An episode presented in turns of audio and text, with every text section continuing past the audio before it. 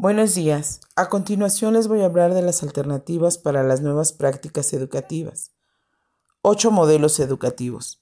En especial les hablaré de la propuesta número 9. Construcción de competencia didáctica mediante el manejo del pensamiento creativo. En este orden de ideas, la educación aparece como protagonista de la transformación social, permitiendo fomentar la capacidad creativa de los estudiantes en todos los niveles educativos. Hablar de competencia es hablar de la unidad, ya que el concepto mismo posee este significado e implica que los elementos del conocimiento tienen sentido solo en función del conjunto.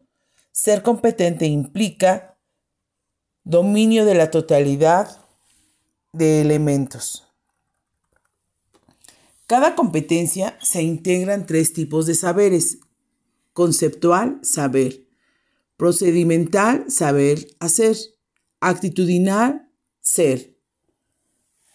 La competencia implica la combinación de conocimientos, habilidades y actitudes en contextos situacionales. Estos habilitan a una persona para seleccionar y aplicar correctamente los, los aprendizajes esperados. Rasgos deseables del maestro. Para poder realizar el proyecto, se tuvo que tomar en cuenta que hoy en día los rasgos deseables de un maestro se agrupan en cinco grandes campos. 1. Habilidades intelectuales específicas.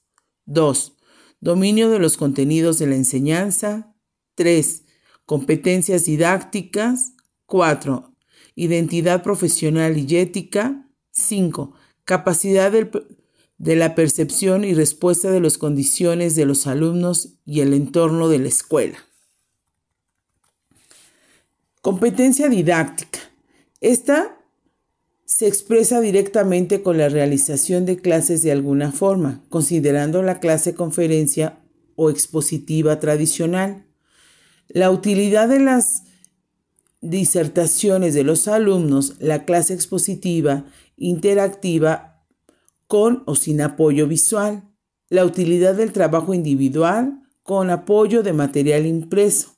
Esto significa que el docente promueve la construcción cognitiva y utiliza todos los medios para provocar los cambios del estudiante. Pensamiento creativo. Es importante relacionar competencia didáctica con pensamiento creativo. Para Halpern, 1984 afirma que se puede pensar de la creatividad como la habilidad de formar nuevas ideas para llenar una necesidad, incorporando las condiciones del pensamiento crítico, del pensamiento dialéctico. Es todo. Gracias.